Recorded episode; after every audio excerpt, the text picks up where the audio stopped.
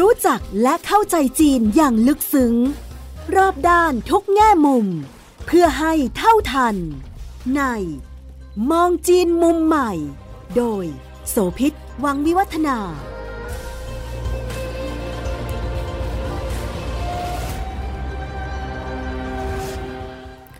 สวัสดีค่ะ เริ่มต้นในปีใหม่ 2567 ช่วงระหว่างนี้ ข่าวคราวความเคลื่อนไหวที่สร้างความคึกคักอย่างมาก ๆ ในวงการอุตสาหกรรมการท่องเที่ยว ก็คือการประกาศของนายกรัฐมนตรีไทย คุณเศรษฐาทวีสินนะคะ บอกไว้เมื่อวันอังคารที่ 2 มกราคมในการถแถลงว่า มีการหารือกัน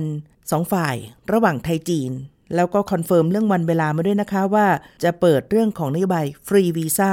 ทั้งไทยจีน เป็นการถาวร คนไทยไปจีนก็ไม่ต้องทำเรื่องวีซ่า คนจีนมาไทย ตอนนี้ยังคงอยู่ในช่วงระหว่างของการที่ไทยเปิดยกเว้นวีซ่าให้กับคนจีนอยู่นะคะ จะครบกำหนดในวันที่ 29 กุมภาพันธ์ที่จะถึงนี้ มาตรการที่ไทยได้เปิดฟรีวีซ่าให้กับจีนเนี่ยนะคะทดลองในช่วงแรกที่คือ 5 เดือนค่ะ ซึ่งไทยเปิด 2 ชาติก็คือ จีนกับคาซัคสถาน ตั้งแต่ 25 กันยายนที่ผ่านมา จนถึงสิ้นเดือนกุมภาพันธ์ปีนี้นะคะ ฟรีวีซ่าฝั่งไทยเนี่ย ชัดเจนค่ะว่าครอบคลุม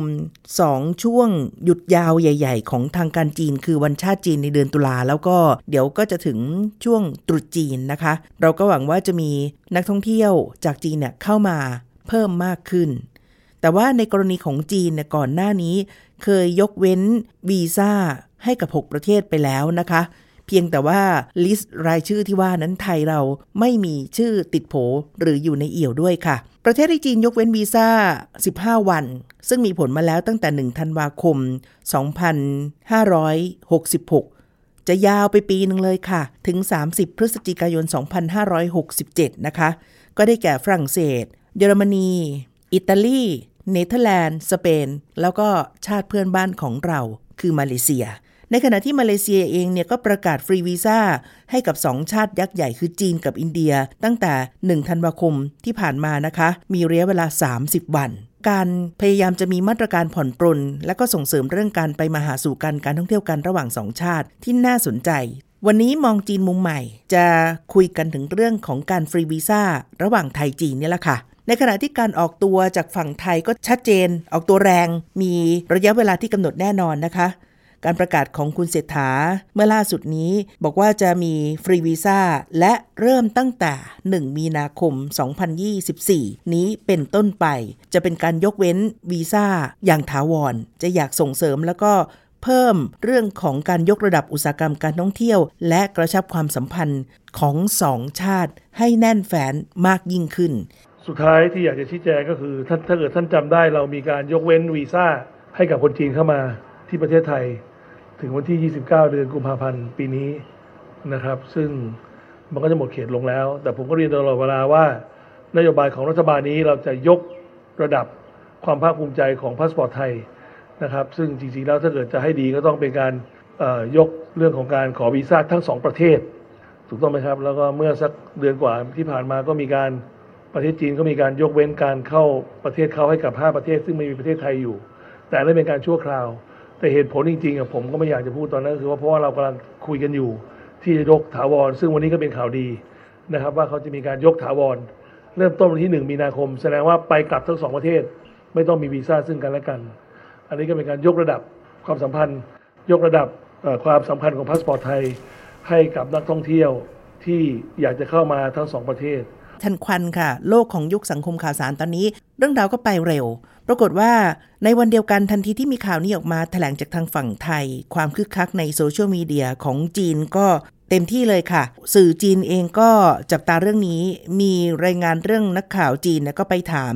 ทางกระทรวงการต่างประเทศของจีนนะคะ แต่คำตอบกลับมาจากทางฝั่งจีนก็อาจจะถูกตั้งคำถามอยู่พอสมควรทีเดียว เพราะว่านายวังเหวินปินซึ่งเป็นโฆษกของกระทรวงการต่างประเทศ ก็บอกว่า เรื่องนี้หัวหน้าคณะทำงานของสองฝ่ายกำลังอยู่ระหว่างการหารือกัน แล้วก็มีความหวังว่าจะประกาศใช้โดยเร็ว แต่วันเรื่องของการกำหนดวันที่ 1 มีนาคมเนี่ยนะคะ ไม่ได้มีการยืนยันอย่างหนักแน่นจากทางจีนมาเหมือนกับที่ไทยเป็นคนประกาศแล้วก็ออกตัวก่อน เรื่องนี้ก็เลยทำให้เป็นข้อสังเกตเหมือนกันค่ะว่า จีนยังดูไม่ได้เปิดร้อยเปอร์เซ็นต์เนี่ยแล้วการยังไม่ได้กำหนดเวลาเพียงแต่บอกว่าหวังว่าจะใช้ได้อย่างรวดเร็วขึ้น ก็เลยไม่รู้ว่า 1 มีนาคมที่ปักเป็นหมุดหมายนั้นน่ะมันจะดำเนินการได้ ทันตรงตามเวลาหรือไม่ แต่ว่ายังเป็นการยืนยันย้ำครั้งที่ 2 จากคุณเศรษฐามาอีกครั้งหนึ่งค่ะว่า 1 มีนาคมเนี่ยน่าจะมีผลแล้วก็บังคับใช้ได้แน่ค่ะ เราอยากจะคุยกันต่อเหมือนกันว่า แล้วถ้าเกิดว่าฟรีวีซ่าสองฝ่ายจริง ๆ ที่บอกว่าเป็นการถาวรด้วย ไม่ใช่ชั่วคราว ไม่ใช่มีระยะเวลา 15 วัน 30 วันเนี่ยนะคะ มันจะเกิดอะไรขึ้นมาบ้าง ต้องย้อนถอยไปดูค่ะคุณผู้ฟังว่า จริง ๆ แล้วมันมีปัจจัยอยู่หลายตัว ที่จะมีผลต่อเรื่องว่าจะทำให้การท่องเที่ยวกระตุ้นมากขึ้นหรือไม่อย่างไร แต่ลองไปดูปรากฏการณ์ในวันนั้นก่อนทันทีที่ประกาศจากคุณเศรษฐาปั๊บสื่อจีนเองคึกคักเคลื่อนไหวโซเชียลมีเดียเองก็ติดตามอย่างใกล้ชิด เพราะเมืองไทยเนี่ยเป็นหนึ่งในประเทศอยู่ในใจของชาวจีนละไทยเราเองเนี่ยภาพลักษณ์ในสายตาของคนจีนก็ถือว่าอยู่ในเชิงบวกมาโดยตลอดนะคะ คนชอบและคนก็ไม่ได้มีข้อติชินท้วงติงอะไร เวลาพูดถึงเมืองไทยก็บอกว่าอาสถานที่ดี ทะเลสวย น่ามาเที่ยว ราคาไม่แพง อาหารอร่อย และคนไทยเป็นมิตรมีน้ำใจ สิ่งเหล่านี้เรารับรู้กันค่ะ แต่ว่าในด้านหนึ่งมันก็มีเงื่อนไขหลายแบบ และโดยเฉพาะก็มีความวิตกกังวลอยู่หลายส่วนที่ทำให้ส่งผลในช่วงหลังเนี่ยนะคะ ความคึกคักเติบโตในแง่ของคนจีนมาเที่ยวเมืองไทยเนี่ยไม่มากอย่างที่หลายฝ่ายคาดหวังเอาไว้ วันนั้นพอคุณเศรษฐาประกาศปั๊บเนี่ยนะคะไออย่าง C Trip ซึ่งถือว่าเป็นเว็บไซต์ที่คนจีนนิยมใช้ในการจะหาข้อมูลเกี่ยวกับเรื่องของการท่องเที่ยวและการเดินทางนะคะ ก็บอกว่าทันทีที่มีการประกาศเนี่ยก็มีความเคลื่อนไหวในการเสิร์ชค้นคำแล้วก็ข้อมูลอย่างมาก ๆ เลยนะคะ C Trip บอกว่าไทยเนี่ยเป็นหนึ่งใน 10 ประเทศที่ มีคนจีนเดินทางท่องเที่ยวมากที่สุดในปีที่แล้ว แล้วก็เป็นหนึ่งใน3ของจุดหมายยอดนิยมในช่วงเทศกาลปีใหม่ที่ผ่านมา ยอดการจองเนี่ยนะคะ นับวันแรกของปี 2024 2 มกราจนถึงช่วงตรุษจีนเนี่ยมีการจองที่เพิ่มมากขึ้นกว่า 10 เท่า เมื่อเทียบกับช่วงเดียวกันของปีที่แล้ว นี่เขาเตรียมแผนแล้วนะคะ เพราะว่าตุจีนอีกแป๊บเดียวแต่คนจีนเวลาจะจองเนื่องจากหยุดยาวมากๆเนี่ยเขาต้องทำล่วงหน้ากันหลายๆเดือนค่ะประเทศไทยมีขนาดเศรษฐกิจเนี่ยใหญ่เป็นอันดับ 2 ของอาเซียนนะคะ ส่วนภาคการท่องเที่ยว แล้วก็ภาคบริการเนี่ยก็ถือเป็นหนึ่งในตัวที่ทำให้เราสามารถจะมีรายได้เข้ามาประเทศที่ผ่านมา ปีที่แล้วมีการประมาณการเรื่องของตัวเลขนักท่องเที่ยวจากต่างชาติที่เข้ามาในเมืองไทยนะคะ มีประมาณ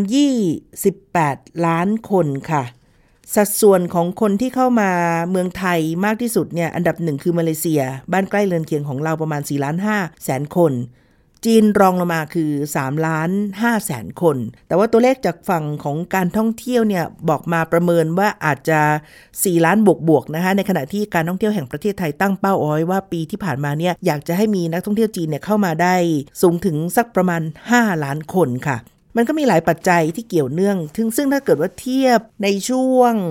ก่อนสถานการณ์โควิดเนี่ยนะคะ พีคมากๆเนี่ยเมืองไทยเคยมีนักท่องเที่ยวจีนเข้ามาได้ถึง 11 ล้านคนเลยทีเดียว ง่ายที่สุดเลยก็คือว่าไปดูเลยว่าร้านรวงต่างๆอะอย่างในเชียงใหม่นี่ยกตัวอย่างง่ายที่สุดนะคะ ป้ายบอกทางป้ายภาษาป้ายชื่อร้านค้า ป้ายบอกข้อมูลข่าวสารเนี่ยก็ยังมีจีนเป็นหนึ่งในภาษานั้นด้วย มันส่งให้เห็นถึงอิทธิพลที่มีต่อกันอย่างมากค่ะ สนามบินนี่ก็เหมือนกันนะมีภาษาไทยประกาศ มีภาษาอังกฤษประกาศ แล้วก็มีภาษาจีนกับภาษาญี่ปุ่นที่เพิ่มมาด้วย ซึ่งในความคึกคักของส่วนของโซเชียลมีเดียจีนหลังจากการประกาศเรื่องฟรีวีซ่าของสองชาติที่เป็นข่าวมาจากเมืองไทยเนี่ยนะคะมันมีรายงานเรื่องของคำค้นหาใน C Trip เนี่ยนะคะคำว่าประเทศไทย ภายในหนึ่งชั่วโมงหลังจากประกาศเนี่ยยอดการค้นหาเที่ยวบินเส้นทางเซี่ยงไฮ้กรุงเทพกับปักกิ่งกรุงเทพเนี่ยเพิ่มขึ้นถึงมากกว่าร้อยละ 40ส่วน trip.com นะคะก็มียอดของคำค้นหาว่าประเทศจีนเพิ่มขึ้นมากกว่าร้อยละ 80 ในเพียงเวลาชั่วโมงหนึ่งเช่นเดียวกัน โดยกลุ่มเมืองที่เป็นเมืองเป้าหมาย ซึ่งคนไทยมีความสนใจและอยากจะไปหรือว่าได้รับความนิยมกันนะคะ ก็อย่างเช่นกวางโจวเซี่ยงไฮ้ปักกิ่ง และคุนหมิง นี่มีคำเซิร์ชคำค้นสูงมาก ๆ มีรายงานจาก C ทรีเพิ่มเติมด้วยค่ะว่ากลุ่มเมืองที่คนไทยชอบไปเนี่ยนะคะนอกจากเมืองหลักๆปักกิ่งเซี่ยงไฮ้แล้วก็จะมีเมืองอื่นๆ อย่างเช่น เฉิงตู คุนหมิง เซินเจิ้น หังโจวฉงชิ่ง ฉางซา กวางโจว แล้วก็ช่วงเวลานี้ค่ะคุณผู้ฟังหนึ่งในเมืองที่มีความคึกคักมากที่สุดคนไทยไปเยอะมากเลยเนี่ยนะคะ แม้ว่าจะยังไม่ฟรีวีซ่าก็คือที่ฮาบินค่ะฮาบินเนี่ยเป็นเมืองที่อยู่ทางตอนเหนือ แล้วก็โดดเด่นก็คือมีอากาศหนาวเป็นประจำทุกปีค่ะ ก็จะมีเทศกาลน้ำแข็งแกะสลัก ซึ่งเด็กไทยค่ะ ฝีมือของคนไทยที่เรียนวิทยาลัยอาชีวะเนี่ย ไปแข่งขันการประกวดน้ำแข็งแกะสลัก แล้วก็ได้รางวัลชนะได้รางวัลที่หนึ่งลำดับต่างๆเนี่ยนะเป็นประจำทุกปี เรียกว่าชนะเลิศแสงหน้ามา โดยตลอดแสงหน้าชาติที่มีหิมะ อันนี้ก็เป็นความน่าชื่นชมนะคะ ไทยเราไม่มีหิมะใช่ไหมฮะน้ำแข็งแกะสลักเนี่ยก็ถือว่าเป็นบางสิ่งที่อาจจะเป็นความห่างไกล ฮาบินตอนนี้เนี่ยนะคะเป็นช่วงเทศกาลของการแกะสลักน้ำแข็งก็ช่วงยาวๆ มาตั้งแต่ประมาณปลายพฤศจิกาธันวามกรากุมภาเลยนะคะ ที่เขาจะมีงานเปิดให้ผู้คนเข้าไปเยี่ยมชมแสงสี แล้วก็ไปเผชิญอากาศหนาวที่เรียกว่าหนาวต่ำกว่าลบ10ลบ20 องศาเลยทีเดียว องศาเซลเซียสนะคะดิฉันเคยมีโอกาสไปฮาบินอยู่ปีหนึ่งไปก่อนที่จะเกิดการระบาดของโควิด -19 ตอนท้ายปีของ 2018 ค่ะ สิ่งที่ไปเจอเนี่ยหนึ่งในเรียกว่าธงในใจคือไปตามหาไปชมผลงานแกะสลักของน้องๆ วิทยาลัยเทคนิคจากเมืองไทยจากอาชีวะนี่แหละค่ะ ซึ่งได้รางวัลชนะเลิศนะคะ ไปแล้วก็เข้าใจได้เลยว่าอ๋อทำไมคนไทยถึงชนะ เพราะว่าฝีมือการแกะสลักที่ละเอียดอ่อน อ่อนช้อย แล้วก็มีลวดลายที่งดงามมากๆ นะคะ ในขณะที่การสลักของผู้เข้าแข่งขันจากชาติอื่นๆ จะแกะในลักษณะทรงตรงแล้วก็แข็งทื่อมากกว่า ของไทยนี่แกะมีลายกระหนก มีลายเรื่องของตัวสัตว์ในโบราณคดี กินรีนะคะ แล้วก็มีความซับซ้อนของร่องของลายน่าประทับใจมากๆค่ะแต่ว่านอกเหนือจากเรื่องของงานแกะสลักน้ำแข็งเนี่ยมันก็จะมีโครงสร้างสถาปัตยกรรมที่เป็นน้ำแข็งขนาดใหญ่ มีปราสาทมีสิ่งต่างๆเนี่ยนะคะ ซึ่งผู้คนก็จะนิยมไปชื่นชม ก็เสียตังค่าบัตรเข้าไปนะคะ แล้วก็ไปถ่ายรูปเช็คอิน และไปสัมผัสกับอากาศหนาว เรียกว่าการท่องเที่ยวฮาบินเนี่ยมีกลุ่มคนไทยไปจำนวนมากในแต่ละปี ในทันทีที่มีปรากฏการณ์การประกาศเรื่อง free visa เนี่ยค่ะดิฉันก็เข้าไปค้นข้อมูลใน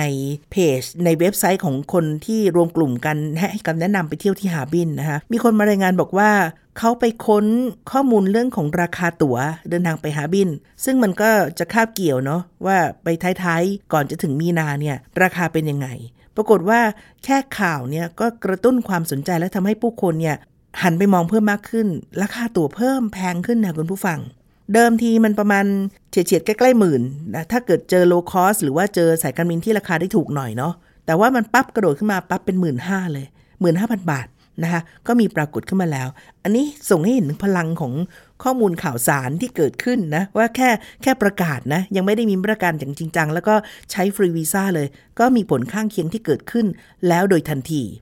อันนี้ก็เป็นข้อมูลจากทั้งทาง c t r i p นะคะแล้วก็ทั้ง trip.com นะคะก็ทำให้เห็นว่ามันมีความเคลื่อนไหวที่ส่งผลมาต่อเนื่องในเรื่องนี้ค่ะ ทีนี้ถ้าเรามาดูว่าผลที่จะเกิดขึ้นมันมีอะไรบ้าง อันนี้เราพูดในโจทย์ที่มันเป็นไปได้จริง แล้วก็มันก็ประกาศได้ทันในวันที่ 1 มีนาคมอย่างที่ว่า ซึ่งเราต้องรอการ confirm และการยืนยันจากทางการจีนอีกครั้งหนึ่งเนี่ยนะคะคุณเศรษฐา นายกรัฐมนตรีของไทยสำทับอีกครั้งหนึ่งนะคะ บอกว่าจะให้รัฐมนตรีต่างประเทศของไทยเนี่ยเดินทางเพื่อจะบินไปเซ็น MOU กับจีนในเร็วๆนี้ บนโจทย์เดิมที่บอกนะคะว่าจะมีการประกาศใช้เรื่องของมาตรการฟรีวีซ่าทั้งสองฝ่าย ถ้าพูดถึงเรื่องของตัวกระแสตอบรับแล้วก็ความเคลื่อนไหวในช่วงที่ผ่านมา มันก็มีเหตุที่น่า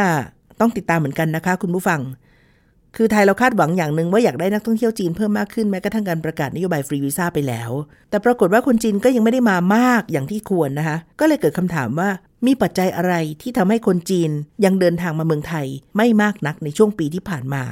หลายเหตุผลนะคะ ไล่เรียงดูเนี่ยอย่างน้อยก็ 5 เรื่องค่ะ อย่างแรกก็คือว่าภาพรวมเศรษฐกิจของจีนเนี่ยชะลอตัว ในขณะที่ทางรัฐบาลของจีนเองพยายามจะโน้มน้าว กระตุ้นออกมาตรการหลายอย่าง เพื่อจะให้คนจีนเน้นบริโภค เน้นเดินทางท่องเที่ยวในประเทศเพิ่มมากขึ้นนะคะซึ่งอันนี้ก็เป็นนโยบายที่สวนทางอยู่ คนจีนเนี่ยไม่ได้ไม่มีตังค์นะคะ แต่เขามีความไม่มั่นใจในสภาพความเคลื่อนไหวที่เกิดขึ้น เหตุการณ์บ้านเมืองในนานาชาติเขาก็รู้สึกว่าไม่ได้อยากที่จะ ใช้จ่ายอู้ฟู่มากเหมือนอย่างแต่ก่อน แต่เน้นการไปเก็บออมมากกว่า อีพีที่แล้วของมองจีนมุมใหม่ที่คุยกับดรภัยจิตวิบูลธนสารรองประธานและเลขาธิการหอการค้าไทยในจีน ท่านก็พูดเรื่องนี้นะคะว่าคนจีนเนี่ยไปเน้นการออมแทนการใช้ตังค์หรือว่าใช้จ่ายทำให้ความเคลื่อนไหวในภาพรวมของเศรษฐกิจจีนเนี่ยชะลอตัวลงไปด้วย ยังมีปัจจัยเรื่องผลกระทบจากการระบาดของโควิด -19 ที่ยังมีอยู่เนืองๆรวมทั้งสถานการณ์ภูมิรัฐศาสตร์ทางการเมืองระหว่างประเทศนะสงครามมีหลายจุด มีสงครามการค้าจีนกับสหรัฐก็ยังประคองยังมีอยู่ยังไม่เรียบร้อยเนี่ยนะคะ เลยทำให้มันซบเซาไปสักนิดนึง นะเพราะฉะนั้นปัจจัยแรกเนี่ยที่ทำให้คนจีนเดินทางออกต่างประเทศน้อยลงนะคะหรือว่าไม่คึกคักเท่าเก่า ก็คือเศรษฐกิจในประเทศชะลอตัวแต่เรื่องที่สองที่มันเกี่ยวพันกับไทยแล้วก็สำคัญมากค่ะ ก็คือคนจีนบางส่วนได้รับข่าวสารที่อาจจะไม่ใช่เป็นข้อมูลที่เป็นข้อเท็จจริง แล้วก็เลยรู้สึกกลัวที่จะมา เพราะกลัวว่าไม่ปลอดภัย ดิฉันได้เคยคุยกับเพื่อนชาวจีนนะคะ หลายคนเลยทีเดียว บอกว่าเมืองไทยนะยากอยากมา อยากจะมาเที่ยวอยากจะมาใช้จ่าย แต่มันมีข่าวลือ จะมีการลักพาตัวคน แล้วก็จะมีการตัดอวัยวะเอาไปขาย หรือมันมีเรื่องของการเข้ามาแล้ว อาจจะไม่ได้รับความปลอดภัย เพราะว่ามีอาชญากรรมอยู่ในเมืองไทยข่าวเหล่านี้มันไปโดยที่มันมีไม่มีการสอบทานข้อเท็จจริง หรือการอ้างอิง แพร่สะพัดไปเร็วมากในเมืองจีน เพราะว่าคนในเมืองจีนเนี่ยนะคะ social media เขาเป็นส่วนหนึ่งของชีวิตประจำวัน แล้วก็เว่ยปัวหรือว่าแอปพลิเคชันตัวอื่นๆเนี่ยมันก็มีข่าวสารท่วมท้นมากมายเลยทีเดียว คนก็มีหลายกลุ่มใช่ไหมฮะคนที่กรองแล้วก็เช็คข่าวจากสำนักข่าวที่เป็นทางการ อันนั้นก็ไม่มีปัญหา แต่คนที่เหมือนกับแชร์ไลน์ต่อหรือแชร์ fake news อย่างที่เราคุ้นเคยเนี่ยนะคะมันก็มีปรากฏการณ์นี้เหมือนกัน ก็เลยทำให้เกิดความไม่มั่นใจ เลยมีผลต่อคนจีนจำนวนหนึ่งรู้สึกว่ายังไม่มาดีกว่า แล้วข้อต่อมาเนี่ยนะคะก็คือเรื่องของการแข่งขันจากคู่แข่งเพื่อนบ้านใกล้เรือนเคียงเรานี่แหละค่ะ มองในอาเซียนนะคะ ไม่ใช่แค่ไทยประเทศเดียวที่คนจีนก็สนใจและอยากจะมา ในด้านหนึ่งเขามีข้อได้เปรียบแล้วก็แต้มต่อกว่าเรา ก็เยอะพอสมควรนะคะ ตัวอย่างเช่นมาเลเซีย เพราะอะไรมาเลเซียนี่มีคนมาเลเซียเชื้อสายจีนแล้วภาษาจีนเนี่ยเป็นภาษาที่เขาพูดได้นะคะเรียกว่ากว้างขวาง ดังนั้นการไปเที่ยวที่นั่นก็เรียกว่าง่ายและสะดวกสำหรับคนจีน ถ้ามาไทยนี่ไม่รู้ภาษาไทยอาจจะยากหน่อย ภาษาอังกฤษอาจจะไม่ค่อยได้มากถูกไหมคะอ่ามาเลเซียหนึ่งละมีที่ไหนอีกไต้หวันนี่ก็ถือือเป็นส่วนหนึ่งของจีน ซึ่งเดินทางคล่องและสะดวกมากนะคะ มาเก๊าคนจีนเขาก็ชอบไป แล้วก็สิงคโปร์อันนี้ก็ไม่มีปัญหาเรื่องของภาษาแต่สิงคโปร์ราคาแพงหน่อยนะคะอีกประเทศหนึ่งในอาเซียนคุณผู้ฟังที่เป็นหนึ่งในหมุดหมาย ซึ่งคนจีนชอบคือฟิลิปปินส์เพราะว่าเกาะแก่งเยอะเขาก็ไปเที่ยวทะเลไปเที่ยวเกาะต่างๆ ของฟิลิปปินส์ได้สะดวกมากขึ้น เวียดนามนี่ก็เป็นหนึ่งในชาติที่คนจีนสนใจอยากจะไป แล้วก็ไม่มีปัญหาเรื่องภาษาจีนอีกเหมือนกันเขาก็สามารถจะสื่อสารได้ น่าสนใจคือมาตรการที่มาเลเซียใช้ด้วยค่ะ เพราะว่าก่อนหน้านี้เนี่ยช่วงเดือนธันวาคมเนี่ยตั้งแต่1ธันวาสองปี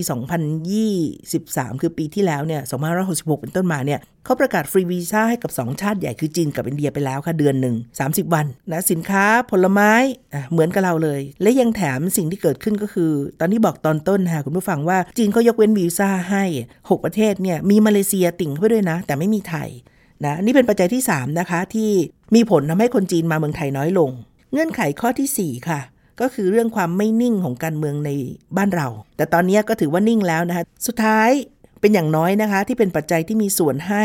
จำนวนของนักท่องเที่ยวจีนเนี่ยเข้ามาไทยเนี่ยอาจจะไม่ได้อู้ฟู่มากเหมือนเก่า นั่นก็คือพฤติกรรมเรื่องของการเดินทางและการท่องเที่ยวของคนจีนรุ่นใหม่ ที่เปลี่ยนแปลงไปค่ะ เมื่อก่อนเนี่ยถ้าจะมาเดินทางมา ก็มักจะมากับกรุ๊ปทัวร์ในการอำนวยความสะดวก นอกเหนือจากอุปสรรคเรื่องของภาษา มันยังมีความยุ่งยากในแง่ของการจัดการจองที่พักการเดินทางและอื่น ๆ อีกใช่ไหมคะ แต่ว่ามันก็เคยมีบทเรียนที่เรียกว่าหนักหนามากส่งผลกระทบต่อภาพลักษณ์ของการท่องเที่ยวคือพวกกลุ่มทัวร์ศูนย์เหรียญที่มีการหลอกลวงหรือมีการอัพราคาเพิ่ม คือดั้มตอนแรกบอกราคาทัวร์ถูกมากๆเลยดึงเอาคนปริมาณเยอะๆแล้วค่อยมาเพิ่ม ราคาจากไกด์ในเมืองไทยแทน ซึ่งทัวร์ศูนย์เหรียญในอดีตเนี่ย เป็นแผล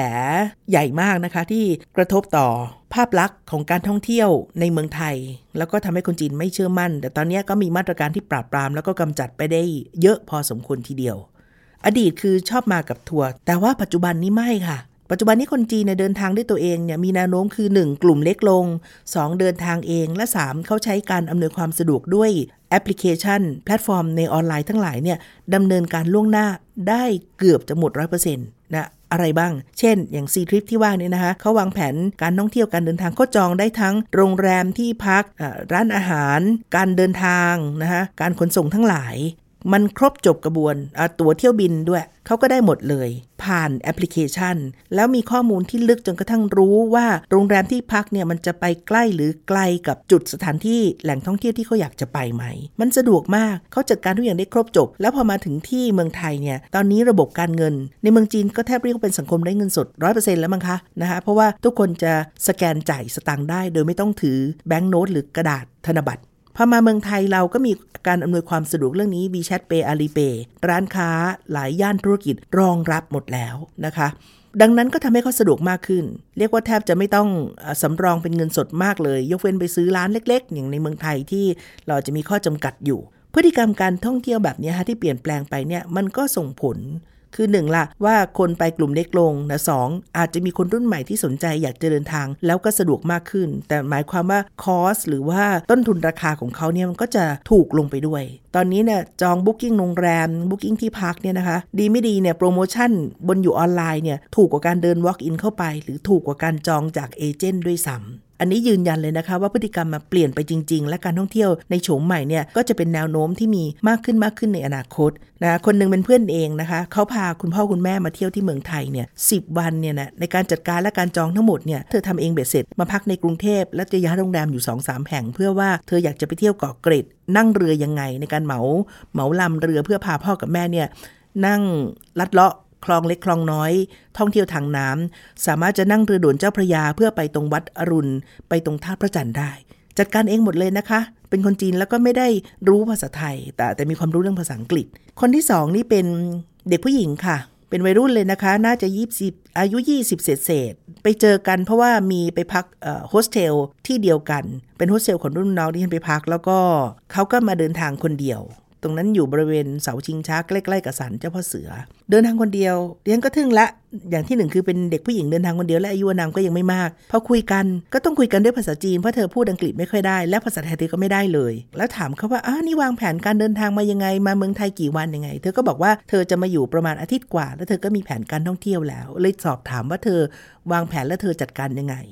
เหมือนกันเลยค่ะ ทำทุกอย่างออนไลน์มาหมดแล้ว 1. จองตั๋วออนไลน์2 เสาะหาข้อมูลที่พักออนไลน์ ซึ่งที่พักโฮสเทลที่ดิฉันพักที่เขาพักด้วยกันเนี่ยนะคะ ถ้าจะบอกว่าเป็น walk in เดินเข้าไปนี่ไม่ได้หาได้ง่ายๆนะแต่มันมีปรากฏบนออนไลน์เขาก็จองผ่านแอปพลิเคชัน จองผ่านเว็บไซต์เรียบร้อยชำระตังล่วงหน้าแล้วรู้ว่ากี่คืนกี่คืนยังไง ดิฉันก็ถามคำถามว่า แล้วมาเนี่ย ภาษาอังกฤษก็ไม่ได้ภาษาไทยก็ไม่ได้ได้แต่ภาษาจีน แล้วสื่อสารกับคนไทยยังไงอะเดินไปเที่ยวที่ไหนที่ไหนเนี่ยทำยังไง เธอบอกว่า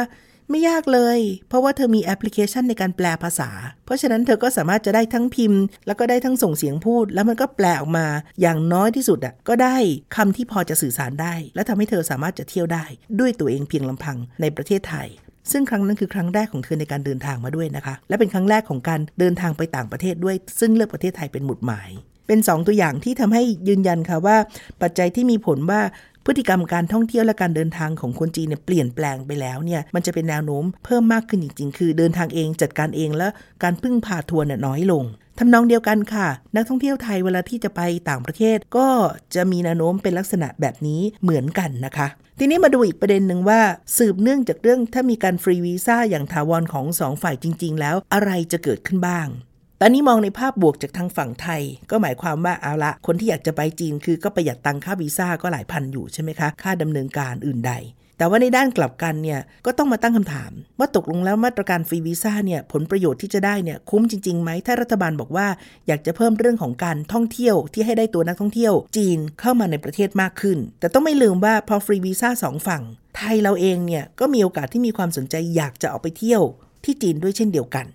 มีความคึกคักมากขึ้นในด้านของการท่องเที่ยว คือการท่องเที่ยวแห่งประเทศไทยเนี่ยออกมาบอกเลยนะคะ บอกว่าเป้าเดิมที่วางไว้ประมาณ 5 ล้านเนี่ย อาจจะขยับขึ้นขอกลับไปเหมือนเก่า ที่จะให้ได้เป็น 8 ล้าน สร้างมาตรการประชาสัมพันธ์โฆษณาจูงใจให้ผู้คนมาท่องเที่ยวเพิ่มมากขึ้น ไม่ได้เฉพาะเป็นเมืองหลัก แต่ว่าวางเป้าหมายไปที่เมืองรองอื่น ๆ ด้วย จังหวัดที่คนจีนรู้จักกันละกัน หรือว่าฮิตยอดนิยมเวลามาเนี่ยต้องไม่พลาดแน่นอน 1 กรุงเทพ2พัทยา 3 เชียงใหม่ 4 ภูเก็ต เรียกว่าเป็นท็อปฮิตอยู่ในใจของคนจีน แต่จริงๆ ยังมีเมืองรองอีกหลายแห่งทีเดียวนะคะ ที่มีความโดดเด่นไม่แพ้กัน แล้วก็ค่าครองชีพถูกกว่าด้วย ซึ่งนั่นก็เป็นเป้าหมายหนึ่งที่ทางการท่องเที่ยวแห่งประเทศไทยบอกว่าเขาพยายามจะไปโปรโมทเพิ่มมากขึ้นก็มีการประมาณการเหมือนกันนะคะว่า เป็นไปได้ที่คนไทยอาจจะหลั่งไหลแห่กันไปจีน เยอะขึ้นถ้าถูกฟรีวีซ่าจริงๆเนี่ยเพิ่มขึ้น 18-20%ถ้ ถ้าตัวเลขเป็นแบบนี้จริง ๆ แปลว่าอะไร การใช้จ่ายการกระตุ้นเศรษฐกิจภายในประเทศเนี่ยก็อาจจะไม่ใช่ความสำเร็จในมิตินี้ของรัฐบาลนะคะ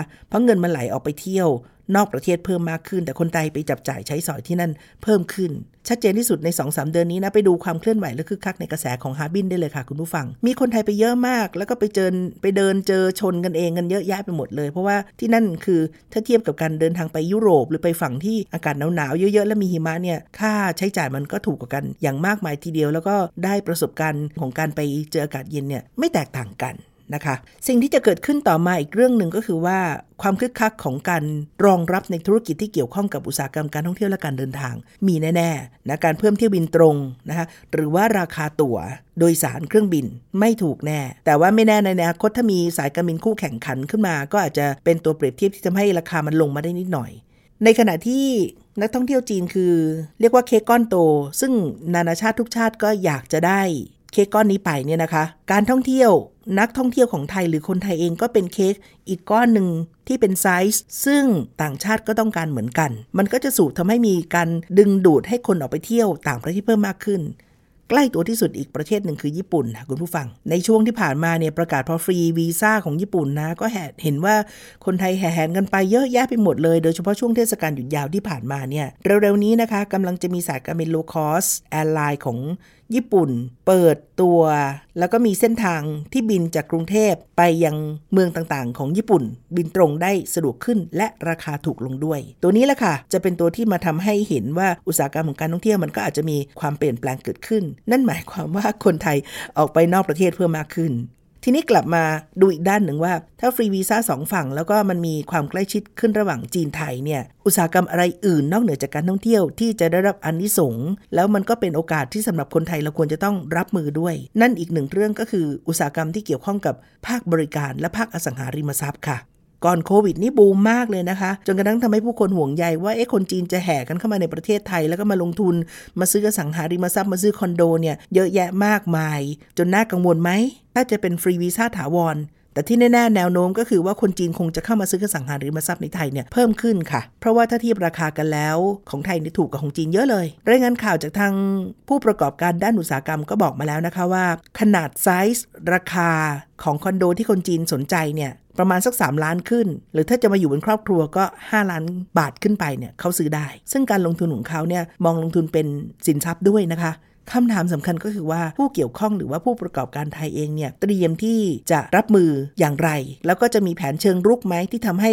ในแง่ของการติดต่อค้าขายหรือการทำให้เกิดวงจรธุรกิจเนี่ยเป็นประโยชน์กับคนไทยมากขึ้น ผลพวงที่เกิดขึ้นจากมาตรการฟรีวีซ่าที่ว่านี้ ถามว่าคนกลุ่มไหนที่จะมาเที่ยวในเมืองไทย ก็มีตั้งแต่คนรุ่นใหม่ที่นิยมการเดินทางเอง แล้วก็ถ้ากลุ่มทัวร์เนี่ยยังคงเกาะได้กับกระแสของกลุ่มคนอาวุโส หรือคนที่อาจจะไม่คุ้นเคยกับโลกของโซเชียลมีเดียแล้วก็ธุรกรรมทางออนไลน์ นอกจากนี้ก็ยังมีคนกลุ่มที่ไปมาหาสุขเป็นประจำแล้วก็ทำธุรกิจอยู่แล้วด้วย ซึ่งกลุ่มเหล่านี้ก็จะมีแบบเดียวกันคือ เวลาที่เป็นคนไทยไปจีน ไปทำธุรกิจนะไปเที่ยว ซึ่งก็อาจจะมีคนที่ไปเมืองจีนแล้วบ่อยหลายครั้งนั่นคือก้อนหนึ่ง แต่มีก้อนไทยที่ไม่เหมือนก้อนจีน คือก้อนของคนไทยเชื้อสายจีน ยังมีการกลับบ้านไปเยี่ยมญาติเนืองๆซึ่งมักจะไปทางพื้นที่จีนตอนใต้ อย่างเช่น ที่กวางโจที่ซัวเถาเหล่านี้ก็จะเป็นกลุ่มหนึ่งที่จะไปเที่ยวได้บ่อยขึ้น ถ้าเกิดว่ามีการฟรีวีซ่า แล้วก็อีกกลุ่มหนึ่งที่จะเป็นแรงจูงใจสำคัญของฟรีวีซ่าคือคนหน้าใหม่ที่ยังไม่เคยไปเที่ยวเมืองจีนเลย จะเป็นหนึ่งในกลุ่มที่อาจจะมีความคึกคักเพิ่มมากขึ้น ถ้าเกิดมาตรการฟรีวีซ่าของสองฝ่ายเนี่ยปรากฏผลแล้วอย่างชัดเจนแล้วก็มีแผนของการดำเนินการค่ะสิ่งสำคัญที่เราจะต้องกลับมาดูกันก็คือว่า มันจะมีการประกาศได้เมื่อไหร่ แล้วก็มาตรการสืบเนื่องที่เกี่ยวข้องเนี่ยในส่วนของรัฐบาลไทย กระทรวงการท่องเที่ยว การท่องเที่ยวแห่งประเทศไทยเนี่ยจะออกมาตรการแบบไหนที่จะทำให้สามารถที่จะรองรับนะความคึกคักที่เกิดขึ้นได้ แล้วในเวลาเดียวกันก็สามารถจะมีมาตรการที่จะปิดจุดอ่อน หรือว่าจะป้องกันหรือแก้ปัญหา บางอย่างที่อาจจะส่งผลกระทบต่อความสัมพันธ์ในครั้งนี้ 5-6 เรื่องที่เป็นปัจจัยที่ทำให้คนจีนมาเมืองไทยน้อยลงหนึ่งในนั้น ก็คือเรื่องของความไม่มั่นใจเรื่องของความปลอดภัยสิ่งนี้เป็นการบ้านและเป็นความท้าทายหนักเลยนะคะ ที่รัฐบาลแล้วก็หน่วยงานที่เกี่ยวข้องเนี่ยต้องเร่งจัดการและแก้ไขข้อมูลให้ถูกต้อง เราตามรอดูกันนะคะ 1 มีนาคมนี้เป็นหมุดหมายที่เรียกว่าถูกออกตัวแล้วก็คือคักมากจากทางฝั่งไทย ซึ่งก็ส่งผลกระเพื่อไมให้มีความเคลื่อนไหวแล้วก็ขยับเรื่องข่าวสารและ แต่ว่าการยืนยันจากทางการจีนที่จะกลับมาอีกครั้งหนึ่งเนี่ยมันน่าจะเป็นคำตอบที่ชัดเจนมากขึ้น นี่เป็นเรื่องที่เราคุยกันในมองจีนมุมใหม่วันนี้นะคะ ดิฉันโสภิตบังมีวัฒนาลาแล้วค่ะ สวัสดีค่ะ ติดตามฟังรายการมองจีนมุมใหม่ ได้ทางเว็บไซต์และแอปพลิเคชันไทย PBS Podcast กดติดตามสื่อสังคมออนไลน์ ทั้ง Facebook Twitter Instagram และ YouTube ไทย PBS Podcast ไทย PBS Podcast View the world via the voice